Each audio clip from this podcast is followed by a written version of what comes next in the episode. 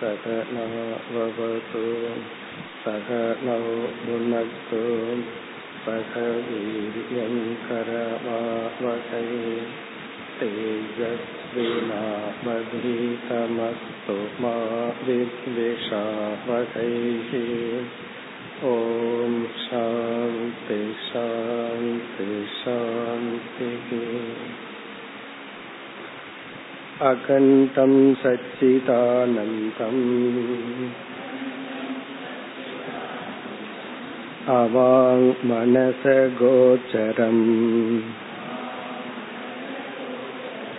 आत्मानमखिलाधारम्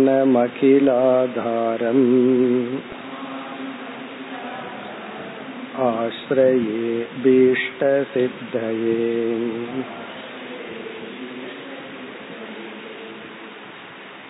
பக்கம் நூத்தி அறுபத்தி ஆறு பகுதி நூற்றி நாற்பத்தி மூன்று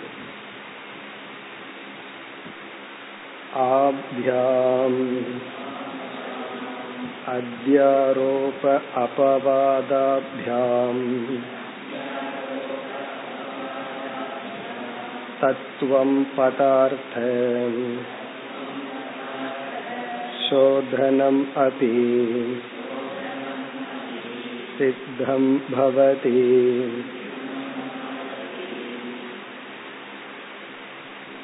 சென்ற வகுப்பில் தத்துவமசி என்ற மகா வாக்கியத்தை பற்றிய விசாரத்தை ஆரம்பித்தோம் அதை சுருக்கமாக ஞாபகப்படுத்திக் கொண்டு நாம் மேலும் தொடரலாம் உபனிஷத்துக்களின் மைய கருத்தாக போதிக்கப்படுகின்ற ஒரு வாக்கியம் தத்துவமசி என்ற வாக்கியம். அதைத்தான் மகா வாக்கியம் என்று சொல்கின்றோம். அதில் ஜீவனாகிய நாம் ஈஸ்வரனுடன் ஒன்று என்கின்ற ஒரு அறிவானது புகட்டப்படுகிறது. மகா வாக்கியத்தில் மூன்று சொற்கள் ஜீவனை குறிக்கின்ற சொல் ஈஸ்வரனை குறிக்கின்ற சொல் இருவரும் ஒன்று என்று ஐக்கியத்தை குறிக்கின்ற சொல். தது என்ற சொல் ஈஸ்வரனையும் துவம் என்ற சொல் ஜீவனையும் அசி என்ற சொல் ஐக்கியத்தையும் குறிக்கின்றது. பிறகு அடுத்து நாம் பார்த்த கருத்து எந்த ஒரு வாக்கியத்திற்கும் இரண்டு பொருள்கள் உள்ளன. ஒன்று வாச்சியார்த்தம் இனி ஒன்று லட்சியார்த்தம். வாச்சியார்த்தம் என்பது அந்த சொல்லை கேட்டவுடன் இயற்கையாக மனதில் தோன்றுகின்ற அறிவு. லட்சியார்த்தம் என்றால் அந்த சொல்லுக்கு அந்த அறிவுடன் அந்த இடத்தில் பொருள் எடுத்துக்கொண்டால் பொருள் சரியாக வராது. ஆகவே வாச்சியார்த்தத்தை துறந்து வாச்சியார்த்தத்துடன் சம்பந்தப்பட்ட ஒரு அர்த்தத்தை எடுத்து நாம் வாக்கியத்தை சரியாக புரிந்து கொள்கின்றோம். அதுக்கு நம்ம சென்ற வகுப்புல பார்த்த உதாகரணம் கம்ப்யூட்டர் கிளாஸ்ல வந்து மவுஸை எடுத்துட்டு வா அப்படின்னு சொன்னா அந்த மவுஸ் அப்படின்னு கேட்ட உடனே என்ன அர்த்தம் வரும்? ஸ்கூல்ல என்ன படிச்சிருக்கிறோமோ அதுதான் அர்த்தம் வரும். உடனே அதை எடுத்துட்டு வந்து கம்ப்யூட்டர்ல ஆபரேட் பண்ண முடியாது. இங்க அதுக்கு வேற ஒரு பொருள் தான் அதற்கு அர்த்தம்னு சொல்லி நம்ம உடனே அதற்கு வேறொரு அர்த்தத்தை புரிஞ்சுக்கிறோம் அது போல இருக்கிற கம்ப்யூட்டர் சம்பந்தமான ஒரு பொருளை நாம் பொருளாக புரிந்து கொள்கின்றோம். அது லட்சியார்த்தம். இப்பொழுது நான் பிரம்மன் அல்லது நீ இறைவனாக இருக்கின்றாய்ங்கிற வார்த்தையை கேட்ட உடனே வாச்சியார்த்தம் தான் நம்ம மனசுல வரும். அந்த வாச்சியார்த்தம் என்ன அப்படின்னா நான் அந்த நான்கிற சொல்லுக்குள்ள மூன்று தத்துவங்கள் அடங்குகிறதுன்னு பார்த்தோம். ஒன்று அழியாத ஆத்ம தத்துவம் இனி ஒன்று அந்த ஆத்மாவினுடைய பிரதிபிம்பம் மனதில் இருக்கிற பிரதிபிம்பம் இனி ஒன்று இந்த மூன்று உடல்கள். இறைவன் சொன்ன உடனே மூன்று தத்துவம் ஞாபகத்துக்கு வரும் அல்லது மூன்று தத்துவம் உள்ள இருக்கு. ஒன்று அதே அழியாத ஆதாரமான சைத்தன்ய சொரூபம் இனி ஒன்று மாயை அந்த மாயைக்குள் பிரதிபிம்பிக்கின்ற ஒரு தத்துவம். மாயை என்றால் காரணமாக இருக்கிற உலகம் சூக்ம உலகம் ஸ்தூல உலகம் இவைகள் எல்லாம் இந்த வாச்சியார்த்தத்தை கேட்ட உடனே எனக்கும் இறைவனுக்கும் ஐக்கியம் சம்பவிக்காது அப்படின்னு நமக்கு தெரியுது. ஏன்னா வாச்சியார்த்தத்துல நான்கிற சொல்லுக்கு இந்த உடலும் சேர்ந்து பொருள். இறைவன்கிற சொல்லுக்கு இந்த உலகமும் சேர்ந்து பொருளாகிறது. எப்படி உலகத்துக்கு காரணமாக இருக்கின்ற இறைவன் நானும் ஒன்னாவேன்? ஆகவே வாச்சியார்த்தத்தை நம்ம விட்டுட்டு நான்கிற சொல்ல ஆராய்ச்சி செய்து உடலையும் சிதாபாசனையும் நீக்கி ஈஸ்வரன்கிற சொல்லை ஆராய்ச்சி செய்து ஈஸ்வரனுக்குள்ள இருக்கிற மாயையையும் நீக்கி உலகத்தையும் நீக்கி அந்த ஈஸ்வரன்கிற தன்மையையும் நீக்கி வெறும் சைத்தன்யத்தை எடுத்துக்கொண்டால் அந்த சைத்தன்யத்தை பிரம்மன் சாஸ்திரம் சொல்லுது. ஆகவே அதன் அடிப்படையில் நானும் ஈஸ்வரனும் ஒன்றுதான். இதத்தான் நம்ம மகா வாக்கியத்தில் புரிந்து கொள்கின்றோம். இப்ப மகா வாக்கியம் என்பது ஐக்கியப்படுத்துகின்ற ஒரு வாக்கியம். ஆங்கிலத்துல வந்து மகா வாக்கியத்தை நம்ம வந்து ஈக்குவேஷன் அப்படின்னு சொல்றோம். தமிழ்ல ஈக்குவேஷனை வந்து சமன்பாடு அப்படின்னு சொல்றோம். சமன்பாடு அல்லது ஈக்குவேஷன் மகா வாக்கியம்ங்கிறது ஒரு ஈக்குவேஷன் ஒரு சமன்பாடு. இந்த ஈக்குவேஷனை பத்தி இனி ஒரு கான்செப்ட் நமக்கு தெரியணும். அதாவது எந்த ஒரு ஈக்குவேஷனுமே மேலோட்டமா வேற்றுமை இருக்கணும் ஆராய்ந்ததற்கு அப்புறம்தான் அதனுடைய ஒற்றுமையை நம்ம கண்டுபிடிக்க முடியும். இப்ப வந்து ஏழு ஈக்குவல் டு ஏழு அப்படிங்கறது ஒரு ஈக்குவேஷன் கிடையாது. அது தெரியுமே ஏழு ஏழு தான்னு தெரியும். ஏழு ஈக்குவல் டு எட்டுங்கிறது தப்பு. அது எப்படி ஏழு எட்டு ஆகும் பிறகு எப்ப ஈக்குவேஷன் அப்படின்னு சொன்னா ஆறு கூட்டல் ஒன்று சமம் எட்டு மைனஸ் அல்லது ஒன்பது மைனஸ் ரெண்டு. இது ஒரு குழந்தை கிட்ட கொடுக்கும் போது அந்த குழந்தைக்கு ஒரு ஈக்குவேஷன் ஆகுது. ஆறு கூட்டல் ஒன்றும் ஒன்பது மைனஸ் இரண்டும் எப்படி சமமாகும்? அப்ப அந்த குழந்தை ஒர்க் பண்ணி தான் கண்டுபிடிக்கும். அப்படி ஒரு மகா வாக்கியம்ங்கிறது ஈக்குவேஷன்னா அந்த ஈக்குவேஷனுடைய லட்சணமே மேலோட்டமா வித்தியாசம் இருக்கணும். அடிப்படையில ரெண்டுக்கும் வித்தியாசம் இருக்க கூடாது இந்த பக்கம் இருக்கிற ஆறு பிளஸ் ஒன்னு இந்த பக்கம் வந்து ஒன்பது மைனஸ் ரெண்டு எல்லாமே வேற்றுமைகள். ஆனாலும் அதுக்குள்ள ஏழு அப்படிங்கிற ஒரு ஒற்றுமை இருக்கு. அதே போல ஜீவன்கிறது வேறானவன் ஈஸ்வரன்கிறவரும் வேறானவன். இந்த இருவரும் மேலோட்டமா பார்த்த வேற்றுமையுடன் கூடியவர்கள். அந்த வேற்றுமையை நீக்கி விசாரம் பண்ணி பார்த்தா தான் உண்மை தெரியுது. அப்படி செய்யற விசாரத்தை தான் சோதனம் என்று சொல்லப்படுகிறது. அதைத்தான் இங்க ஆசிரியர் சொன்னார். ஆபியாம் அத்தியாரோப அபவாதாபியாம். இந்த அத்தியாரோப அபவாதத்தின்படி தத்துவம் பதார்த்த சோதனம் அபி சித்தம் பவதி. தது துவம் என்கின்ற பதார்த்தத்தினுடைய சோதனம் ஆராய்ச்சியும் சித்தம் பவதி நடந்தது ஆகிறது. இனி அடுத்த பகுதியில் என்ன செய்யறார் எந்த விதமான விசாரமும் இல்லாம நேரடியா சொல்றார். அதாவது தது அப்படிங்கிற சொல்லினுடைய லட்சியார்த்தம் என்ன? ததுங்கிற சொல்லினுடைய வாச்சியார்த்தம் என்ன?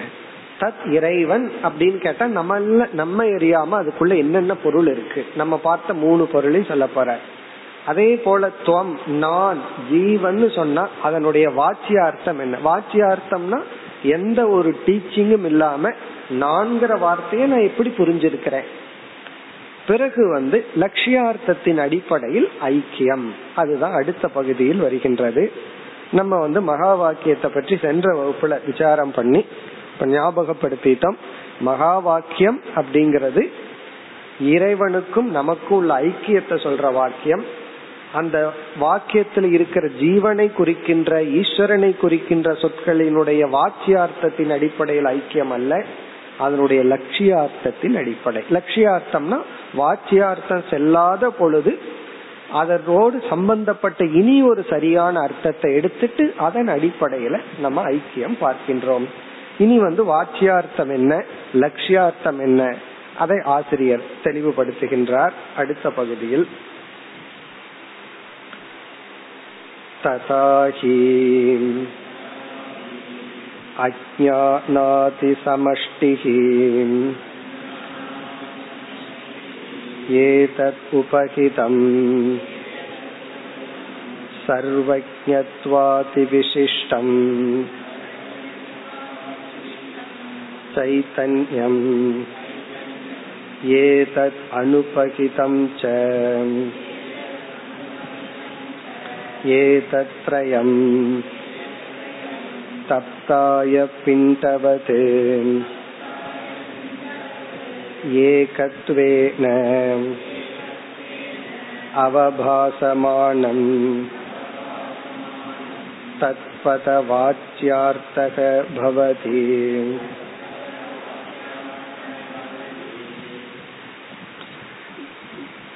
இந்த பகுதியில இறைவன் என்ற சொல்லை கேட்டவுடன் நம்மை அறியாமல் நமக்கு தெரிகிற அர்த்தம் என்ன? நம்ம அறியாமல்னா அதையும் கொஞ்சம் படிச்சதுக்கு அப்புறம் தான் தெரியும். அதனுடைய வாச்சிய அர்த்தம் என்ன? இந்த இடத்துல வாச்சியார்த்தத்துக்குள்ள இந்த மூன்று தத்துவங்கள் அடங்கி இருக்கிறது அப்படின்னு சொல்ற. ஒன்று வந்து மாயை அல்லது அஜானம் அப்படிங்கிற ஒரு தத்துவம். இரண்டாவது அந்த அஜானத்துக்குள்ள பிரதிபிம்பிக்கின்ற ஒரு உணர்வு சொரூபமான ஈஸ்வர தத்துவம். மூன்றாவது வந்து இந்த இரண்டுக்கும் ஆதாரமாக இருக்கின்ற அழியாத சைத்தன்யம். இப்படி இந்த மூன்றும் வாச்சியார்த்தத்துக்குள்ள இருக்கு. அதாவது பிரம்ம சைத்தன்யம் பிறகு மாயைக்குள்ள பிரதிபிம்பிக்கின்ற ஈஸ்வர சைத்தன்யம் பிறகு மாயை. அந்த மாயைங்கிறது காரண ரூபமானது சத்வரஜ சமோ குணமானது அதிலிருந்து இந்த உலகம் எல்லாம் வந்துள்ளது. அதுல பிரதிபிம்பிக்கின்ற சைத்தன்யம். அதத்தான் ஈஸ்வர சைத்தன்யம் சொல்றோம். பிறகு அதற்கு ஆதாரமாக இருக்கின்ற சைத்தன்யம். அதத்தான் சொல்றார் ததாகி அஜானாதி சமஷ்டிகி. அஜானம் முதலிய அனைத்தும் அஜானாதி சமஷ்டிகி. இதத்தான் நம்ம மாயைன்னு வேற இடத்துல சொல்றோம். இங்க வந்து அவஸ்துன்னு அறிமுகப்படுத்தினார். அதுக்கப்புறம் தான் சமஷ்டி வெஷ்டிங்கிறதெல்லாம் சொன்னார். அதுக்கப்புறம் இங்க அஜானம் முதலிய சமஷ்டி உபாதி. ஏதத் உபகிதம்.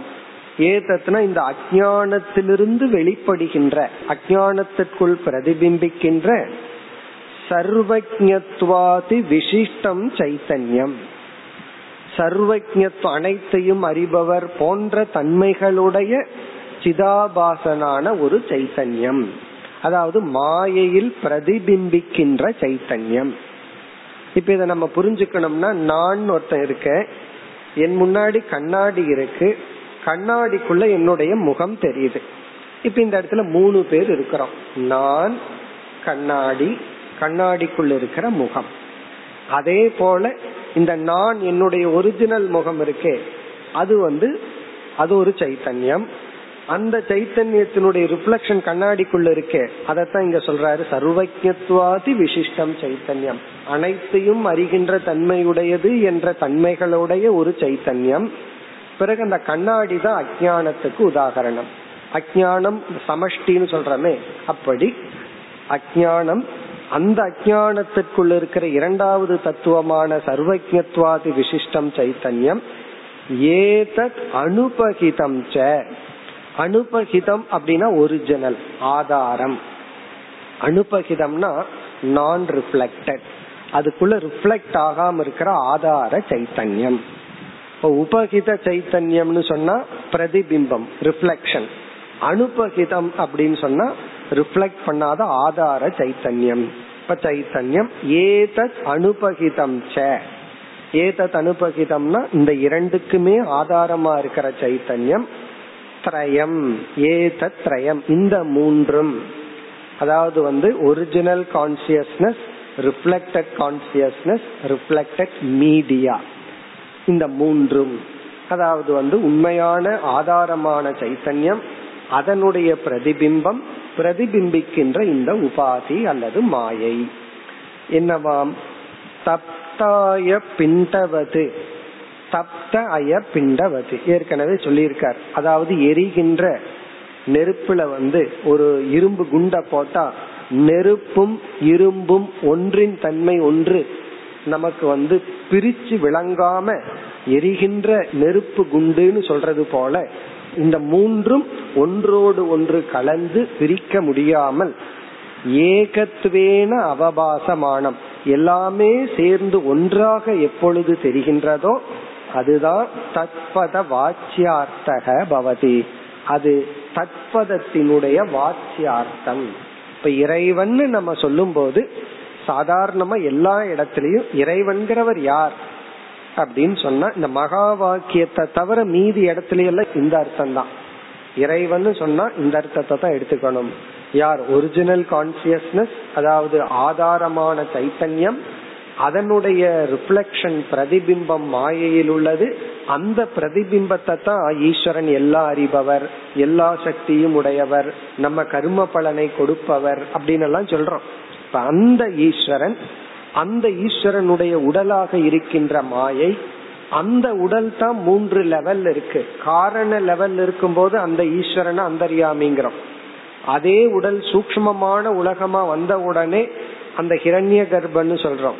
இந்த இந்த பேரெல்லாம் யாருக்கு வருதுன்னா ஒரிஜினல் சைத்தன்யத்துக்கு அல்ல.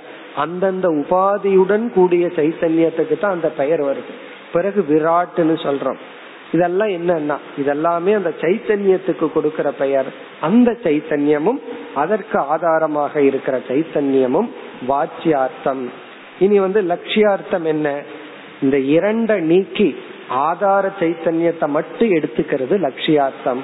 அது ரொம்ப சிம்பிளா அடுத்த பகுதியில சொல்ற ஏதத் உபாதே उपहित आधारभूतम् अणुपकितं चैतन्यम् तत्पथलक्ष्यार्थः भवति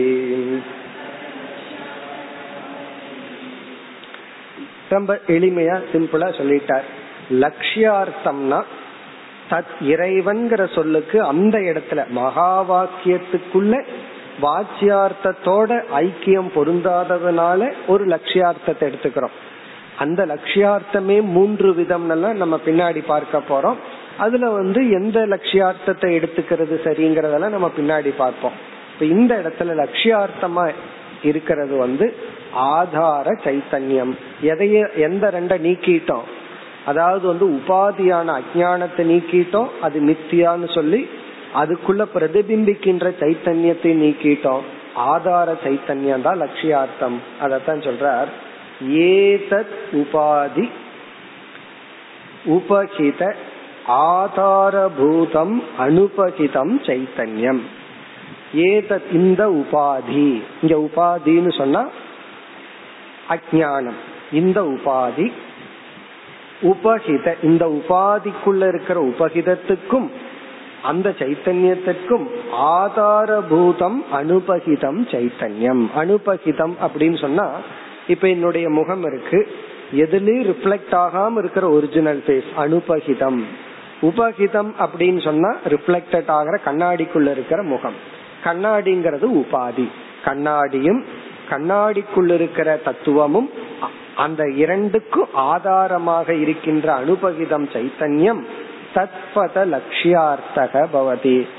விசாரம் எல்லாம் பண்ணினதுக்கு அப்புறம் அதை நீக்கிட்டு அந்த சைத்தன்யத்தை மட்டும் நாம் எடுத்துக் கொள்கின்றோம். அது தத்பதத்தினுடைய லட்சியார்த்தம்.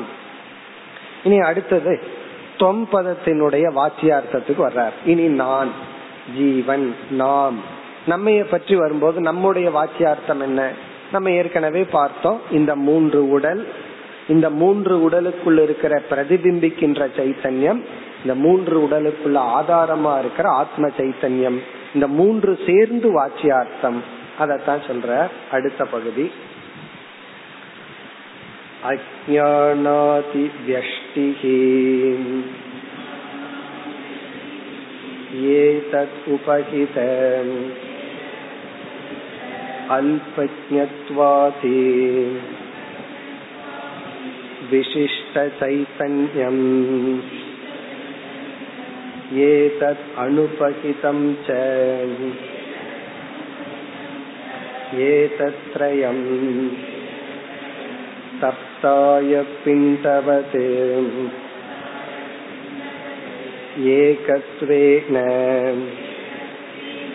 अवभासमानम् त्वं पदवाच्यार्थः भवति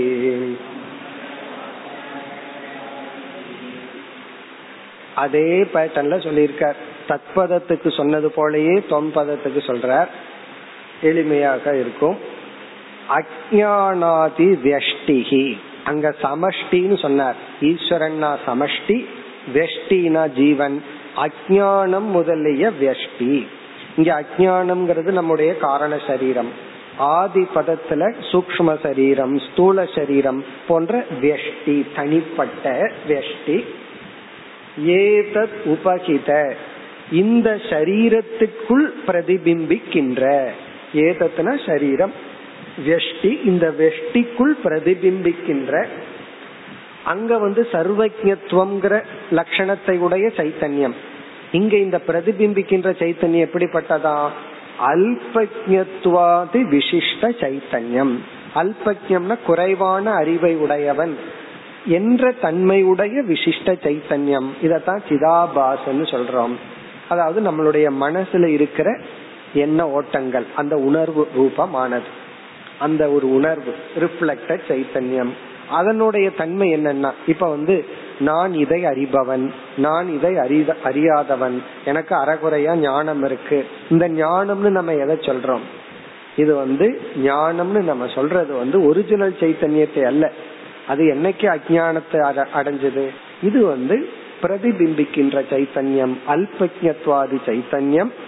ஏதத் அனுபகிதம் ச இதற்குள்ளேயே போகாம ஆதாரமாக இருக்கின்ற சைத்தன்யம். அனுபகிதம்னா ஆதாரமாக உள்ள சைத்தன்யம்.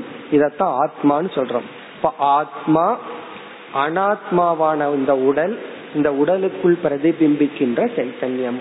இந்த மூன்றும் ஏதத்ரயம் தப்தாய பிண்டவது தப்த அய பிண்டவது. அதே உதாகரணம் தான் தப்தன எரிகின்ற அயப்பிண்டக இரும்பு குண்டு. அக்னியில் இருக்கிற இரும்பு குண்ட போல ஏகத்வேன அவபாசமானம் அக்னி தத்துவமும் இரும்பு தத்துவமும் ஒன்றாக கலந்து விளங்குகிறது போல தொம்பத வாச்சியார்த்தோ பவதி. அதுதான் தொம்பதத்தினுடைய வாச்சியார்த்தம். அப்படின்னு சொன்ன என்ன அர்த்தம்?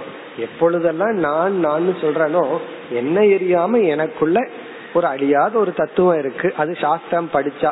இல்லைன்னா அதை நம்ம விட்டுருவோம். நான் உணர்வு ரூபமானவன் இந்த உடல் இதுதான் எனக்கு தெரிகிற அர்த்தம் இது வாட்சியார்த்தம் இனி லட்சியார்த்தம் என்னன்னா அதே போல இந்த இரண்டையும் நீக்கி ஆத்மாவை மட்டும் எடுத்துக்கணும் அதை சொல்றார் அடுத்த பகுதியில் ஏதத் உபாதி उपहित आधारभूतम् अनुपहितम् प्रत्यक् आनन्दम् तुरीयम् चैतन्यम् त्वं पदलक्ष्यार्थो भवति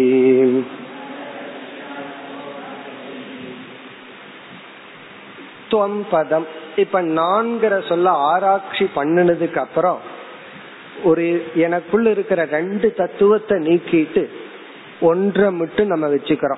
அதுதான் லட்சியார்த்தம். எதை நீக்கிட்டு எதை வச்சுக்கிறோம்? ஏதத் உபாதி உபகித இந்த உபாதி உபகிதமாக உள்ள இந்த உபாதிக்கும் உபகிதத்துக்கும் உள்ள ஆதாரபூதம் ஆதாரமாக உள்ள. அதாவது வந்து நம்ம சொன்ன எக்ஸாம்பிள்ல கண்ணாடி இருக்கு முகம் இருக்கு நான் இருக்கேன். இந்த கண்ணாடிக்கு என்னுடைய முகம் ஆதாரம் இல்லை. அந்த இடத்துல அந்த எக்ஸாம்பிள் எடுத்துக்க கூடாது. இந்த முகத்துக்கு தான் என்னுடைய முகம் வந்து ஆதாரம். ஆனா இந்த இடத்துல எல்லாத்துக்குமே பிரம்மன் தான் ஆதாரம். ஆத்மா தான் ஆதாரம். ஆகவே இந்த உபாதிக்கும் இந்த உபாதிக்குள் இருக்கின்ற சைத்தன்யத்திற்கும் ஆதாரபூதம் அனுபகிதம். இந்த உபாதிக்குள்ளேயே போகாம ஆதாரமாக இருக்கின்ற ஒரிஜினலா இருக்கிற பிரத்யகு இந்த உடலுக்குள் ஆதாரமாக இருக்கின்ற ஆனந்த ரூபமாக பிரத்யக் ஆனந்தம் துரியம். துரியம்னா நான்காவதை போல. ஜாகிரத அவஸ்தையில ஒரு சைத்தன்யத்தை பாக்கிறோம் சொப்பனத்துல ஒரு சைத்தன்யம் இருக்கிற மாதிரி பாக்கிறோம் சுசுப்தியில் ஒன்ன பாக்கிறோம் இந்த மூன்றுக்கும் ஆதாரமாக உள்ள நான்காவதை போல் உள்ள சைத்தன்யம் தொம்பத லட்சியார்த்தோ பவதி. தொம்பதத்தினுடைய லட்சியார்த்தம் ஆகின்றது. இப்ப இந்த பகுதியுடன் ஆசிரியர் வந்து சுருக்கமா மகா வாக்கியத்தை நம் நமக்கு விளக்கி விட்டார். அதாவது காம்ப்ளிகேஷன் எல்லாம் இல்லாம எளிமையா தத்துவமசின்னு ஒரு மகா வாக்கியம் இருக்கு. அதுல தொங்கிறது ஜீவனை குறிக்குது தத்துங்கிறது ஈஸ்வரனை குறிக்குது. அசிங்கிறது ஐக்கியத்தை குறிக்குது. இத வந்து இத கேட்ட உடனே எந்த அர்த்தம் மனசுல வருதோ அந்த அர்த்தத்தை எடுத்துட்டு பார்த்தா ஐக்கியம் ஆக மாட்டேங்குது. காரணம் என்ன? வாக்கியார்த்தமா நான் வந்து நான் சொன்ன இந்த உடல் இந்த உடலுக்குள்ள இருக்கிற சைத்தன்யம் பிரதிபிம்பிக்கின்ற சைத்தன்யம் ஆதார சைத்தன்யம். இது எப்படி வந்து ஈஸ்வரனோட ஐக்கியமாகும்? ஆகவே விசாரம் எல்லாம் பண்ணி இந்த உடலையும் பிரதிபிம்ப சைத்தன்யத்தையும் நீக்கிட்டு நான்கிற அர்த்தத்துக்கு பொருளா எடுத்துக்க வேண்டாம். நான்கிற அர்த்தத்துக்கு தொம்பதார்த்தத்துக்கு ஜீவனுக்கு வெறும் ஆத்மாதான் அப்படின்னு பொருள் எடுத்துட்டு ஈஸ்வரனுடைய உபாதி உலகம் பிரதிபிம்ப சைத்தன்யத்தை எல்லாம் நீக்கிட்டு அங்க இருக்கிற சைத்தன்யத்தை பிரம்மன்னு சொல்றோம். எடுத்துட்டோம்னா ஒரே லட்சணம். அதுவும் சச்சிதானந்த சொரூபம் இதுவும் சச்சிதானந்த சொரூபம். ஆகவே இப்பொழுது ஐக்கியம் சம்பவிக்கும். இந்த அளவு எளிமையா சொல்லிட்டார். உண்மையிலேயே ஆத்தர் இதோட நம்ம விட்டுருக்கலாம். இருந்தாலும் என்ன பண்றார்? அடுத்த பகுதியில கொஞ்சம் நம்ம புத்திய வந்து நல்லா ஷார்பன் பண்றதுக்காக கொஞ்சம் இலக்கணப்படி எல்லாம் போய் மீண்டும் மகா வாக்கியத்தை விளக்க போற. அதாவது இது வந்து சுருக்கமா மகா வாக்கியத்தை விளக்கிறது. வாச்சியார்த்தம் லட்சியார்த்தம் தம் தத்பதம் துவம்பதம். இந்த அத்தியாரோப அபவாதத்துல தத்பத தொம்பதத்தை எல்லாம் நம்ம சோதனை போட்டுட்டோம் விசாரம் பண்ணிட்டோம். இதுதான் மகா வாக்கியம் இனி அடுத்த பகுதியில் என்ன செய்யறார் இந்த மகா வாக்கியத்தை மேலும் சற்று ஆராய்ச்சி செய்து நமக்கு விளக்க போகின்றார். அடுத்த பகுதி. अत महावाक्यार्थः वर्ण्यते इदं तत्त्वमसि वाक्यम् सम्बन्धत्रयेन अकण्ठार्थबोधकं भवति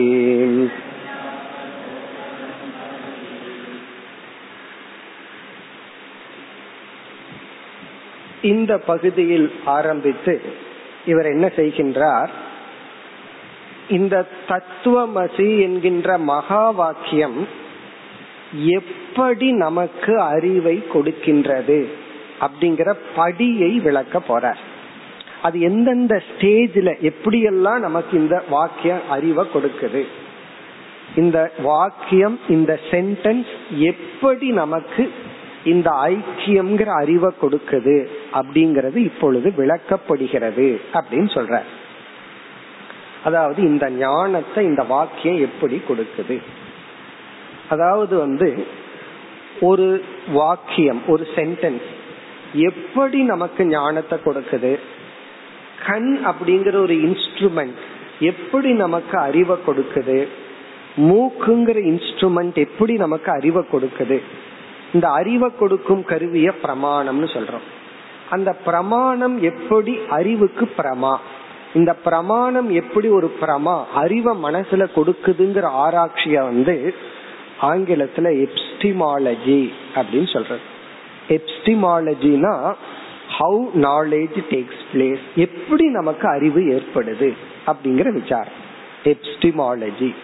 அதத்தான் இப்ப இவர் செய்யறார் அந்த காலத்திலேயே எவ்வளவு உள்ள போய் திங்க் பண்ணி வச்சிருக்காங்கன்னு பார்த்தா அதிசயமா இருக்கு. அதாவது எப்படி நமக்கு அறிவு ஏற்படுகிறது? இந்த வாக்கியம் என்னென்ன மாதிரி எல்லாம் நமக்குள்ள ப்ராசஸ் ஆகி எப்படி இந்த அறிவு ஏற்படுதுன்னு சொல்றார். இங்கெல்லாம் கொஞ்சம் கிராமர் பாயிண்ட் எல்லாம் ரொம்ப இருக்கு.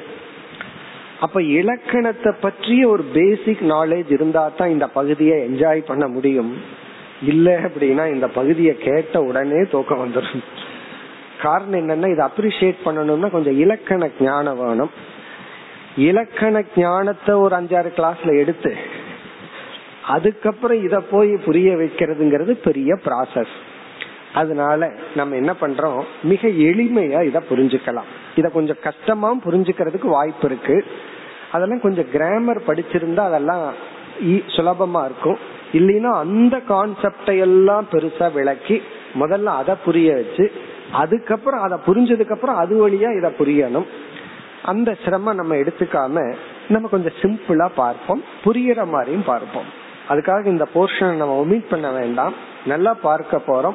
இந்த கிராமரை எல்லாம் அதிகமா கொண்டு வராம மேக்சிமம் எளிமையா பார்க்கறதுக்கு முயற்சி பண்ணுவோம். அதாவது இங்க என்ன சொல்ற மகா வாக்கியம் நமக்கு வந்து கடைசியா என்ன ஒரு அறிவை கொடுக்குமோ அப்படி அறிவை கொடுக்கறதுக்கு முன்னாடி மூன்று படிகளை ஏறி இந்த ஞானத்தை கொடுக்கலாம். மகா வாக்கியம் வந்து மூன்று ஸ்டெப்பை எடுத்துக்குது. மூன்று படிகள் மூலமாக நமக்கு வந்து அறிவு ஏற்படுகிறது. அதைத்தான் அறிமுகப்படுத்துறார். மூன்று ஸ்டெப் அது என்ன? இப்ப இந்த பகுதியை பார்த்தோம்னா அத. அதங்கிற சொல் இப்போ ஒரு விசாரத்துக்குள்ள போக போறோம்ங்கிறத காட்டுது. சேஞ்ச் ஆஃப் டாபிக் ஜஸ்ட் ஸ்ட்ரெயிட்டா மகா வாக்கியத்தை சொன்னதுக்கு அப்புறம் கொஞ்சம் காம்ப்ளிகேட்டடா கொஞ்சம் ஆராய்ச்சி ரூபமா நம்ம மகா வாக்கியத்தை விளக்க போறோம். அதை அறிமுகப்படுத்துறார். மகா வாக்கிய அர்த்தக வர்ணியதே. மகா வாக்கியத்தினுடைய அர்த்தமானது. அர்த்தம்னா மகா வாக்கியம் நமக்கு அறிவை கொடுக்கும் விதமானது. வர்ணியதேன இப்பொழுது என்னால் விளக்கப்படுகிறது. வர்ணியதேன விளக்கப்படுகிறது. என்னால்ங்கிறத சேர்த்திக்கணும். ஆசிரியர் சொல்றார் இப்ப என்னால் அல்லது இந்த புஸ்தகத்தின் மூலமாக மகா வாக்கியத்தின் அர்த்தம் இங்க அர்த்தம்னா மகா வாக்கியம் எப்படி அறிவை கொடுக்கின்றது என்கின்ற முறையானது இப்பொழுது விளக்கப்படுகிறது. இது ஒரு பிரதிஜா இவரே ஒரு புது டாபிக்குள்ள போறோம்ங்கிறத அறிமுகப்படுத்துறார். மகா வாக்கியம் இஸ் ஓவர் தெளிவா ஓவர் ஆயிடுச்சு. இருந்தாலும் இந்த வாக்கியம் எப்படியெல்லாம் வேலை செஞ்சிருக்கு அப்படின்னு விளக்க போறோம். இனி விளக்கத்தை ஆரம்பிக்கிறார். இதம் தத்துவமசி வாக்கியம். இந்த தத்துவமசி என்கின்ற மகா வாக்கியமானது சம்பந்த திரயேன. மூன்று விதமான சம்பந்தத்தின் மூலமாக மூன்று விதமான சம்பந்தத்தின் மூலமாக இங்க சம்பந்தம்ங்கிற சொல்லுக்கு எளிமையா புரிஞ்சுக்கணும்னா படிகள். Three steps with the help of three steps புரிஞ்சுக்குவோம். மூன்று விதமான படிகளின் மூலமாக அகண்டார்த்த போதகம் பவதி. இது ஒரு ஞானத்தை கொடுக்குது. அந்த ஞானத்தை வர்ணிக்கிறார். இந்த மகா வாக்கியம் கொடுக்கிற ஞானம் எப்படிப்பட்டதுன்னா அகண்டார்த்த போதகம். அகண்டார்த்த போதகமாக நமக்கு வருகிறது. இந்த அகண்டார்த்தம் அப்படின்னா இப்ப எந்த ஒரு ஞானத்தை அடைஞ்சாலும் இப்ப யாராவது கிட்ட இருந்து ஒரு அறிவை நம்ம அடையிறோம். அந்த அறிவுல கண்டிப்பா வேற்றுமை இருக்கும். அந்த அறிவுக்கு ஒரு சப்ஜெக்ட் இருக்கும் ஆப்ஜெக்ட் இருக்கும் ஏதாவது ஒரு இன்ஸ்ட்ருமெண்ட் எல்லாம் இருக்கும். எந்த ஒரு அறிவிலை அவர் அறிவை கொடுப்பவர். அவரையே விட்டுருவோம் இப்ப ராமர் காட்டிற்கு சென்றார் அப்படின்னு ஒரு சென்டென்ஸ நமக்கு ஒருத்தர் சொல்றார். உடனே ஒரு அறிவு அடைகிறோம் அதுல ராமர்னு ஒருத்தர் இருக்கார். காடுன்னு ஒரு ஆப்ஜெக்ட் இருக்குது. செல்லுதல் அப்படிங்கிற ஒரு செயல் இருக்கு. இப்படித்தான் எந்த ஒரு அறிவிலையுமே கண்ட அர்த்தம் இருக்கும். கண்டார்த்தம்னா வேற்றுமை தான் அந்த அறிவுக்குள்ள இருப்போம். அதாவது அந்த அறிவுல ஒரு சப்ஜெக்ட் இருக்கும் ஆப்ஜெக்ட் இருக்கும் வெர்ப் இருக்கும். இந்த மாதிரி ஏதாவது ஒண்ணு இருக்கும். அப்ப எல்லா ஞானமுமே அந்த ஞானத்துக்குள்ள ஒரு வேற்றுமை அப்படிங்கறது கலந்திருக்கும் ஆனா இந்த மகா வாக்கியம் என்ன பண்ணுதுன்னா அகண்ட அர்த்தம் வேற்றுமை அற்ற. கண்டம்னா வேற்றுமை. அகண்டம்னா வேற்றுமை இல்லாத. என்ன இந்த ஞானம் வர்றதுக்கு முன்னாடி ஜீவன்கிற நான் ஒருத்தன் சாஸ்திரம் ஒண்ணு குருன்னு ஒருத்தர் அவர் தான் வந்து சாஸ்திரத்தை நமக்கு சொல்லி கொடுக்கணும். பிறகு இறைவன் ஒருத்தர் உலகம் ஒண்ணு இப்படி எத்தனையோ வேற்றுமையான ஞானத்துடன் நம்ம மகா வாக்கியத்துக்குள்ள போயிருக்கோம். மகா வாக்கியத்துக்குள்ள போகும்போதே தத்பத விசாரம் தொம்பதம் எத்தனையோ வேற்றுமைகளுடன் உள்ள போயிருக்கிறோம். ஆனா இந்த மகா வாக்கியம் மூன்று படிகள் மூலமா நமக்கு அறிவை கொடுக்கும் போது அது எப்படிப்பட்ட அறிவா வந்து நிக்குதா? அகண்ட அர்த்த போதகம் வேற்றுமையற்ற ஒரு அறிவை கொடுப்பதாக ஆகி நிற்கிறது. இந்த மகா வாக்கியமானது இந்த இந்த சென்டென்ஸினுடைய அர்த்தம் இதம் மகா வாக்கியம் இந்த தத்துவமசி என்ற மகா வாக்கியம் மூன்று படிகள் மூலமாக பயணம் செய்து இறுதியில் நமக்கு அகண்ட அர்த்தத்தை கொடுக்கின்றது. வேற்றுமையற்ற ஒரு ஒன்றான ஒரு பொருளை பற்றிய அறிவை நமக்கு கொடுப்பதாகிறது. அப்ப இந்த மகா வாக்கியம் எப்படின்னா மூன்று படியில டிராவல் பண்ணி மூன்று சம்பந்தத்தின் மூலமாக நமக்கு அகண்டார்த்த போதகம் பவதி. போதகம்னா உபதேசிப்பவர். இந்த இடத்துல போதகம் யாருன வாக்கியம் தான் இந்த வாக்கியம் மூன்று படிகள் வழியாக நம்மை அழைத்து சென்று இறுதியில் வேற்றுமையற்ற ஒரு அறிவை கொடுப்பதாக ஆகிறது. அப்ப இந்த இடத்துல போதகம் அப்படிங்கிறது வாக்கியம். வாக்கியம் இப்படிப்பட்ட ஞானத்தை கொடுப்பதாக ஆகி நிற்கின்றது.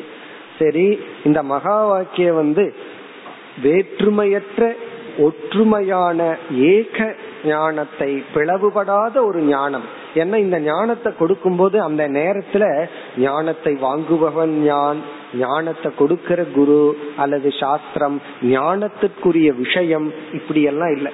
எந்த ஒரு அறிவுக்குமே அட்லீஸ்ட் இந்த பேசிக் நாலேஜ் இருக்கும் வேற்றுமை இருக்கும்.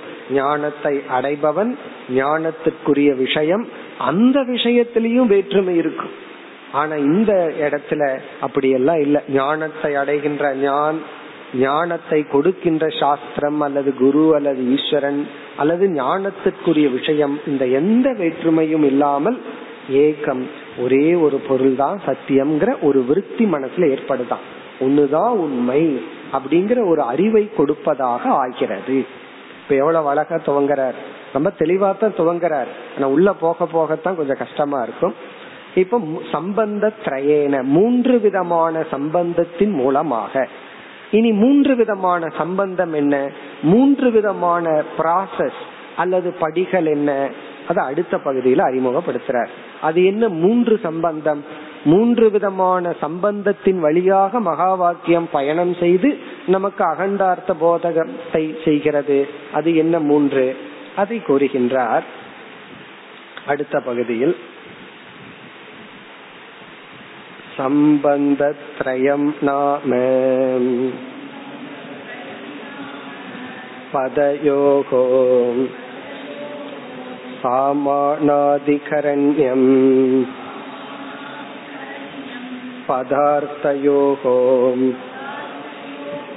विशेषणविशेष्यभावक। प्रत्यगात्म। लक्षणयोः लक्ष्यलक्षणभावश्च इति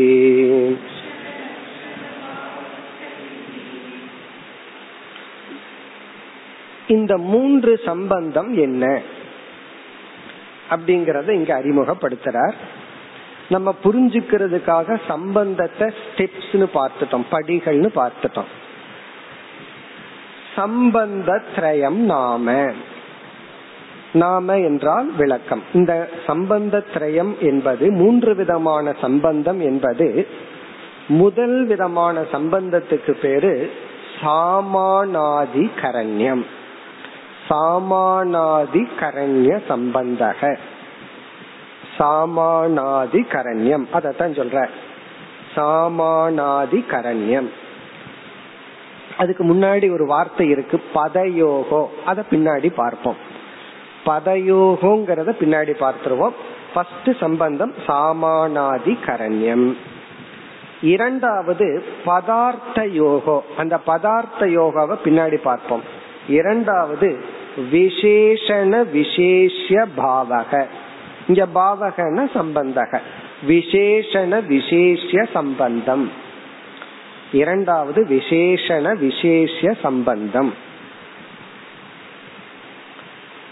மூன்றாவது பிரத்யகாத்ம பிரத்யக் ஆத்ம லக்ஷண யோகோ அதை விட்டுருவோம். பிரத்யகாத்ம லக்ஷண யோகோவை விட்டுட்டு மூன்றாவது லட்சிய லக்ஷண பாவக. லட்சிய லட்சண சம்பந்தக. இந்த பாவகங்கிறத சம்பந்தகன்னு எடுத்துக்கலாம். அப்ப மூன்று சம்பந்தம். சாமானாதிகரண்ய சம்பந்தம் விசேஷண விசேஷ சம்பந்தம். பிறகு வந்து லட்சிய லட்சண சம்பந்தக. அதாவது மகா வாக்கியம் வந்து இந்த மூன்று விதத்தில் அப்படியே ப்ராசஸ் ஆகி இப்போ ஒரு ரா மெட்டீரியல் வந்து கம்பெனிக்குள்ள போனா என்ன ஆகுது? பல டிபார்ட்மெண்ட்டுக்குள்ள ப்ராசஸ் ஆகி கடைசியில ஃபைனல் ப்ராடக்டா வருதல்ல. அதே போல இந்த மகா வாக்கியம் இந்த மூன்று ப்ராசஸ்குள்ள போகுதான். போய் நமக்கு வந்து கடைசியில அகண்டார்த்தத்தை போதிக்குதான். அதுதான் சொல்றேன். இனி இந்த ஒவ்வொன்னா என்னன்னு ஆசிரியரே பெருசா விளக்க போற. இருந்தாலும் அந்த விளக்கத்துக்கு போறதுக்கு முன்னாடி மூன்றுனா என்னன்னு இங்க சுருக்கமா பார்த்துருவோம். அப்பொழுதுதான் உள்ள போனோம்னா நமக்கு புரியும். ஆசிரியர் வந்து ஒரே ஒரு அழகான ட்ரெடிஷ்னலா இருக்கிற ஸ்டாண்டர்ட் எக்ஸாம்பிள் வச்சுட்டே போறார் இது மட்டும் கஷ்டம் விட இதுக்கு அப்புறம் ஒரு கஷ்டம் வரப்போகுது. இது வந்து சுலபமா இருக்க போகுது. இதுல வந்து சில பூர்வபக்ஷி எல்லாம் வந்து வேற ஏதாவது சொல்ல போறான். அதுதான் கொஞ்சம் கஷ்டமா இருக்கும் இது எளிமையான பகுதி தான் இப்ப இது என்ன? முதல்ல சாமானாதி கரண்யத்தை எடுத்துக்குவோம். ஃபர்ஸ்ட் இந்த சாமானாதி கரண்யம்ங்கிறது பாக்குறது கஷ்டமான பெரிய சொல்லா இருக்கு. ரொம்ப எளிமையான கான்செப்ட் தான். அதாவது ஒரு வாக்கியம் ஒரு சென்டென்ஸ் ஒரு சென்டென்ஸ்ல எத்தனை சொற்கள் இருக்கோ நார்மலா அத்தனை பொருள்கள் இருக்கும். ராமர் லக்ஷ்மணர் சீதா தேவி ஆகியோர் வனத்துக்கு செல்கிறார்கள். இது ஒரு வாக்கியம். இது ஒரு சென்டென்ஸ் இந்த சென்டென்ஸ்ல ராமர் அப்படிங்கிற சொல் யார குறிக்குது? ராமர்ங்கிற ஒருத்தரை குறிக்குது. லக்ஷ்மணர் அப்படிங்கிற சொல் யார குறிக்குது? ராமரை குறிக்கிற வேற ஒரு ஆளை குறிக்குது. சீதா தேவி அது யார குறிக்குது? வேற ஒரு யார குறிக்குது? இவர்கள். இந்த இவர்கள்ங்கிற சொல்லி இந்த மூணு பேர் சேர்ந்து. காட் வனத்துக்கு வேறொரு இடத்தை குறிக்கு வேறொரு பொருளை குறிக்குது.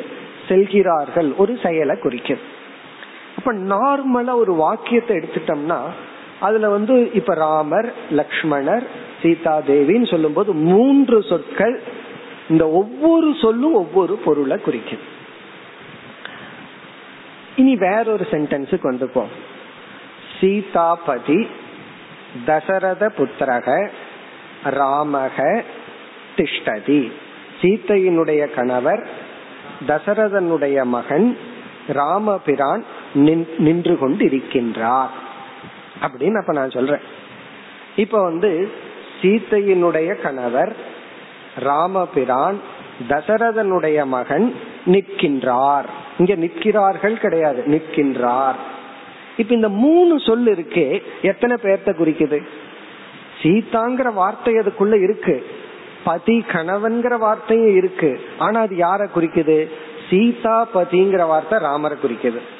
அடுத்த சொல் தசரத புத்திரக. தசரதின் மகன்கிற சொல் யார குறிக்குது? ராமரை தான் குறிக்குது. ராமர் தசரதனுடைய மூத்த மகனான ராமன்கிறது ராமனை குறிக்கிறது அப்ப இந்த வாக்கியத்துல பார்த்தோம்னா பல பதங்கள். சீத்தையின் கணவர் தசரதனின் மகன் ராமன் அனைத்து சொற்களும் ஒரே ஒரு பொருளை தான் குறிக்கும். ஒரே ஒரு ஆப்ஜெக்ட தான் குறிக்கிறது ஆனா மற்ற இடங்கள்ல ஒவ்வொரு சொல்லும் ஒவ்வொரு ஆப்ஜெக்ட குறிச்சது. இந்த சாமானாதி கரண்யம்னா எந்த ஒரு வாக்கியத்துல பல சொற்கள் ஒரே ஒரு பொருளை குறிக்கிறதோ அது பேரு சாமானாதி கரண்யம் இப்ப எந்த ஒரு வாக்கியத்துல பல சொற்கள் ஒரே ஒரு பொருளை தான் குறிக்கணும். அப்படி குறித்தால் அதுக்கு பேரு சாமானாதி கரண்யம் பல சொற்கள் ஒரு பொருளை குறிக்கிறது. இப்ப வந்து சீதாபதிங்கிற சொல்லுக்கும் தசரதனுடைய மகன் சீத்தையினுடைய கணவர்ங்கிற சொல்லுக்கும் தசரதன் மகன்கிற சொல்லும் ராமர் அப்படிங்கிற இந்த மூன்று சொல்லும் சீத்தையின் கணவர் தசரதன் மகன் ராமபிரான். இந்த மூன்று சொல்லுக்கும் சமானமான அதிகரணம் ராமர். அதான் சாமான அதிகரணம்னா பேஸ் இந்த மூணுக்குமே ஒரே சமானம்னா சேம் அதிகரணம்னா ஆப்ஜெக்ட் சாமானாதிகரண்யம்னா இந்த மூன்றுக்கும் ஒரே ஒரு ஆப்ஜெக்ட் தான் இருக்கு. வெதிகரணம்னா ஒவ்வொன்றுக்கும் ஒவ்வொரு ஆப்ஜெக்ட் சமான அதிகரணம்னா இந்த மூன்றுக்கு ஒரே ஒரு ஆப்ஜெக்ட் யாருன்னா? ராமர் ஒருவர் தான் அதான் சாமானாதி கரண்யம் அப்படின்னு சொல்ற இந்த மூன்றுக்கு ஒரே ஒரு ஆப்ஜெக்ட் அவர் ராமன் தான் இப்படி வந்து சாஸ்திரத்துல எத்தனையோ எக்ஸாம்பிள்ஸ் எல்லாம் இருக்கு. பல உதாகரணங்கள் எல்லாம் இருக்கு. அதெல்லாம் கடைசியா என்ன சொல்லுதுன்னா அத்தனை சொல்லும் ஒரே ஒரு தான் ஆனா இதுலயும் அப்படியே உள்ள போன விசாரம் எல்லாம் இருக்கு. ஒரு சொல் இருக்கு. ராமக ராமக ராமகன்னு சொல்றோம்னு வச்சுக்கோமே. மூணு சொல் இருக்கே. மூணு ராமரை தான் குறிக்குது அப்படின்னு சொன்னா அப்படி சொல்லக்கூடாது. ராமக ராமக ராமகன்னு சொல்லி அது மூணு ஒன்னே குறிக்குதுன்னா ஒரே சொல் ஒருத்தரை குறிக்கிற அப்படி இருக்க கூடாது ராமகன்னு ஒரு சொல் இருக்கணும். அடுத்த சொல்லுக்குள்ள ராமன் வரக்கூடாது. வேற ஏதாவது ஒண்ணு வரணும். தர்மத்தை காப்பவர். அப்படி ஏதாவது வரணும். வேற சொற்கள் வரணும். ஆனா அர்த்த ராமரா தான் இருக்கணும்.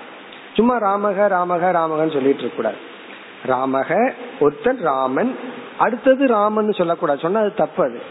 அந்த ராமனை விளக்கற சொல்ல வேற ஏதாவது இருக்க. சீதாபதினு சொல்றான் தர்ம ரக்ஷகன்னு சொல்லலாம் தசரதன் மகன் சொல்லலாம் அல்லது வந்து லக்ஷ்மணனுடைய அண்ணன்னு சொல்லலாம். இப்படி.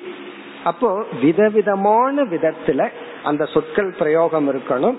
அது வந்து ஒரே ஒரு பொருளை குறிக்கணும். அது சாமானாதி கரண்யம் இனி மகா வாக்கியத்தை பார்த்தோம்னா மகா வாக்கியமும் ஒரு சாமானாதி கரண்யம் காரணம் என்ன? ததுங்கிற சொல்லும் துவங்கிற சொல்லும் லட்சியார்த்தத்தின் அடிப்படையில ஒரே சைத்தன்யத்தை தான் குறிக்கும் அப்போ மகா வாக்கியம் வந்து சாமானாதிகரண்ய வாக்கியம். ஏன்னா இரண்டுக்கும் வேற வேறு பொருள் கிடையாது. மேலோட்டமா பார்த்தா வேற பொருளா இருக்கு. இப்ப வந்து சீதா பதி அங்க கணவன் ஒரு சொல்லு இருக்கு சீத்தைன்னு சொல்லு இருக்கு. எங்க ராமர் வந்தாரு? தசரதன் மகன். மகன் ஒரு சொல்லு இருக்கு தசரதன் ஒரு சொல்லு இருக்கு. அங்க எங்க ராமரை காணுமே? பிறகு வந்து லக்ஷ்மண பிராதா லக்ஷ்மணனின் அண்ணன். லக்ஷ்மணன் ஒரு சொல்லு இருக்கு அண்ணன் சொல்லு இருக்கு. ராமரையே காணமேனா இந்த சொல்லுக்குள்ள ராமர் இல்ல. கடைசியில அதுக்குள்ள ராமர் தான் இருக்கார். தசரதருடைய மகன்கிற இடத்துலயும் ராமர் தான் இருக்கார். அதே போல தது துவங்கிற இடத்துல சைத்தன்யத்தையே காணமேனா மேலோட்டமா பார்த்தா இல்ல ஆனா உள்ள போய் பார்த்தா அது அதை தான் குறிக்குது. அப்ப ஃபர்ஸ்ட் என்ன சொல்றார்? இந்த மகா வாக்கியமே அது ஒரு சாமானாதி கரண்ய வாக்கியம். அது வந்து ததுங்கிற சொல்லும் துவங்கிற சொல்லும் அது ஒரே ஒரு ஒரு அகண்டார்த்தம் ஒரே ஒரு பிளவுபடாத சைத்தன்யத்தை குறிக்கின்ற சொல். அதுதான் ஃபர்ஸ்ட் சம்பந்தம். அதாவது ஃபர்ஸ்ட் இந்த மகா வாக்கியத்தை பார்த்த உடனே ஃபர்ஸ்ட் நமக்கு என்ன புரியணுமா? இது ஒரு சாமானாதிகரண்ய வாக்கியம் அப்படின்னு புரிஞ்சுக்கணுமா? ஏன்னா இதுக்குள்ள இருக்கிற சொற்கள் இரண்டு சொல்லும் ஒரே பொருளை தான் குறிக்குது. இப்ப வந்து சீதா பதிகி தசரத புத்திரக ராமக அது ராமன்னே சொல்ல வேண்டாம். சீதா பதுகி தசரத புத்திரக கச்சதி போகிறார் அப்படின்னு சொன்னா உடனே நம்ம மனசுல என்ன தோன்றணும்? இது ஒரு சாமான அதிகரண்ய வாக்கியம். ஏன்னா இதுல பல சொற்கள் வந்தாலும் இது ராமரைத்தான் குறிக்குது. அப்படி பார்க்கையில நம்ம சகசர நாமங்கள் இருக்கே எல்லாமே சாமானாதி கரண்யம் தான். ஆயிரம் சொற்கள்.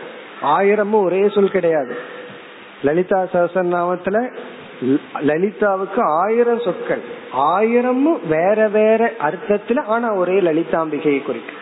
விஷ்ணுவை குறிக்கின்ற சகசர நாமத்துல ஆயிரம் நாமங்கள் ஆயிரமும் ஒன்னு ரிப்பீட் ஆகாது இதெல்லாம் என்னன்னா சாமானாதி கரண்யம் அதனால வந்து இந்த விஷ்ணு சகசரநாமத்து ஒரே சென்டென்ஸ் தான் அது ஆக்சுவலி அந்த விஷ்ணு சகசரநாமமே சிங்கிள் சென்டென்ஸ் அவ்வளவு நாமத்தையும் சொல்லி இப்படிப்பட்ட விஷ்ணுவை நான் நமஸ்கரிக்கின்றேன். அவ்வளவுதான். அப்ப அத்தனை என்னன்னா சாமானாதி கரண்யம் அப்படி மகா வாக்கியம்ங்கிறது ஒரு சாமானாதி கரண்யம் அதுக்குள்ள இருக்கிற இரண்டு சொற்கள். எப்படி ராமரை வந்து சீத்தையின் கணவர்ங்கிற மூலியமா இந்த சொல்லு ராமரை அடையுது? தசரதனுடைய மகன்கிற ஒரு ஒரு வழியில ராமரையே அந்த சொல் அடையுது. லக்ஷ்மணனுடைய அண்ணன்கிற வழியில ராமரையே இந்த சொல் அடையுது. அதே போல துவம் அப்படிங்கிற சொல்லுல ஒரு சைத்தன்யத்தை அடையுது. ததுங்கிற சொல் அது வழியா போய் ஏதோ ஈஸ்வரன் வழியா போய் ஒரே ஒரு சைத்தன்யத்தை அடையுது. ஆகவே ஃபர்ஸ்ட் ஸ்டெப் வந்து சாமானாதிகரண்ய சம்பந்தத்தின் மூலமாக இந்த மகா வாக்கியம் நமக்கு ஐக்கியத்தை போதிக்கின்றது. இந்த அளவுக்கு போதும். மீண்டும் இது ஆசிரியர் விளக்க போறார். அங்க மறுபடியும் இருக்க பார்ப்போம். இனி அடுத்ததுக்கு போவோம். விசேஷண விசேஷ பாவக. விசேஷண விசேஷ பாவகங்கிற இடத்துலயும் பெரிய விசாரம் நம்ம பண்ண போறோம். இந்த இடத்துல ரொம்ப சுருக்கமா புரிஞ்சுக்கிறோம். இந்த விசேஷண விசேஷ பாவகங்கிறது இரண்டு சொல்லுகளும் இரண்டு சொற்கள் அந்த ஒரு வாக்கியத்துல இருந்ததுன்னா இந்த இரண்டு சொல்லு என்ன பண்ணுதான் தனக்குள் இருக்கின்ற மியூச்சுவல் டிஃபரன்ஸ நெகேட் பண்ணுது. தனக்குள் இருக்கின்ற வேற்றுமையை விளக்கி கொள்கிறது. இந்த ஒரு வாக்கியத்தில் இருக்கின்ற இரண்டு சொற்கள் அந்யோன்ய பேத வியாவர்த்தகம். அந்யோன்யன்னா தனக்குள் இருக்கின்ற வேற்றுமையை விளக்கி கொள்கின்றது. நம்ம வந்து ரெண்டு பேர் ஃப்ரெண்ட்ஸோ இல்ல பார்ட்னர்ஸோ அண்ணன் தம்பிகளோ இருப்பாங்க. ஏதோ பிரச்சனை வந்திருக்கும். அதுக்கப்புறம் ரெண்டு பேர் உட்கார்ந்து என்ன சொல்லுவாங்க தெரியுமா? சரி உனக்கும் எனக்கும் இருக்கிற இந்த ப்ராப்ளத்தை வேற்றுமையை நம்ம வந்து நீக்கிக்குவோம். நம்ம ரெண்டு பேர்த்துக்குள்ள இருக்கிற டிஃபரன்ஸ் ஆஃப் ஒப்பீனியனை நம்ம வந்து காம்ப்ரமைஸ் பண்ணி நீக்கிக்குவோம்னு சொல்றோம்ல. அதே போல விசேஷ விசேஷ பாவகங்கிறத இத கொஞ்சம் ஆழ்ந்து பார்க்க போறோம். இந்த இடத்துல ரொம்ப சிம்பிளா புரிஞ்சுக்கிறதுக்கு விசேஷ விசேஷ பாவம்ங்கிறது இந்த இரண்டு சொற்களும் ஒன்றுக்குள் ஒன்று இருக்கின்ற இந்த mutual difference is mutually negated சரி நான் உன்னோட இந்த பலகீனத்தை விட்டுறேன். நீ என்னோடைய இந்த பலகீனத்தை விட்டுரு. இப்ப அண்ணன் தம்பி ரெண்டு பேரும் ஏதோ வார்த்தையில சண்டை போட்டுட்டான். நீ ஏன் இப்படி சொன்ன அண்ணன் சொல்றான் தம்பி சொல்றான் நீ ஏன் இப்படி சொன்னன்னு. ரெண்டு பேர் சேர்ந்து உட்கார்ந்து சொல்றாங்க. சரி நீ சொன்னதை நான் விட்டுறேன். நான் சொன்னதை நீ விட்டுரு. என் வாக்கிய ரெண்டு பேரும் வித்ட்ரா பண்ணிக்குவோம். ரெண்டு பேரும் சொன்னதை விட்டுட்டு சமாதானம் ஆயிக்குவோம். அது போல இந்த தத்பதமும் தொம்பதமும் என்ன பண்ணிக்குதான் சரி நமக்குள்ள இருக்கிற வேற்றுமையை விட்டுக்குவோம். இந்த தொம்பதம் என்ன பண்ணுதான் தத்பதத்துக்கிட்ட சரி எனக்குள்ள இருக்கிற வெஷ்டிய நான் விட்டுறேங்குது. தத்பதம் என்ன சொல்லுது? தொம்பதத்துக்கிட்ட எனக்குள்ள இருக்கிற சமஷ்டிய நான் விட்டுறேன். ஈஸ்வரன் வந்து ஜீவன் கிட்ட சொல்றான் நான் சர்வஜத்வன் நான் தான் சர்வஜன் பிறகு இந்த மகா வாக்கியத்துக்குள்ள வரும்போது ஈஸ்வரன் என்ன சொல்றார்? நான் அந்த சர்வஜத்வன்கிறத நான் விட்டுறேனப்பா அப்படிங்கிறார். ஜீவன் நான் அல்பனா இருக்கிறனேன்னு. சரி நான் அல்பஜத்துவத்தை விட்டுறேன். அப்ப என்ன ஆச்சுன்னா வெறும் அறிவு தான் மிஞ்சது. இப்படி விசேஷ விசேஷ பாவகனா அந்யோன்ய பேத வியாவர்த்தக சம்பந்தக. ஒன்றுக்கு ஒன்று உள்ள வேற்றுமையை விளக்கிக் கொள்கின்ற படி. அதையும் ஆசிரியர் சொல்ல போறாரு நம்ம பார்க்க போறோம். இதுக்குள்ளதான் கொஞ்சம் காம்ப்ளிகேட்டடா ஒண்ணு பண்ண போற இருந்தாலும் அதை நம்ம இந்த மாதிரி எளிமையா பார்த்துருவோம். அது வந்து விசேஷ விசேஷ பாவக. இந்த எக்ஸாம்பிள மனசுல வச்சுக்கணும். ஈஸ்வரனும் ஜீவனும் ஒரு டேபிள்ல வந்து உட்கார்றாங்க. உட்கார்ந்த உடனே அந்த டேபிள் ஐக்கியப்படுத்துது. முடியாதுன்னு சொன்னோம்னா அப்ப ஈஸ்வரன் என்ன பண்றாரு? சரி நம்ம ரெண்டு பேரும் ஐக்கியமாகணும்னா யாரோ ஒருத்தர் யாருகிட்டையாவது இருக்கிறத விட்டாகணும். அந்த ஜீவன் சொல்றான் நான் சம்சாரி அல்பஜத்னு நினைச்சிட்டு இருக்கிறனே இந்த உபாதிய நான் விட்டுறேங்கிறான்.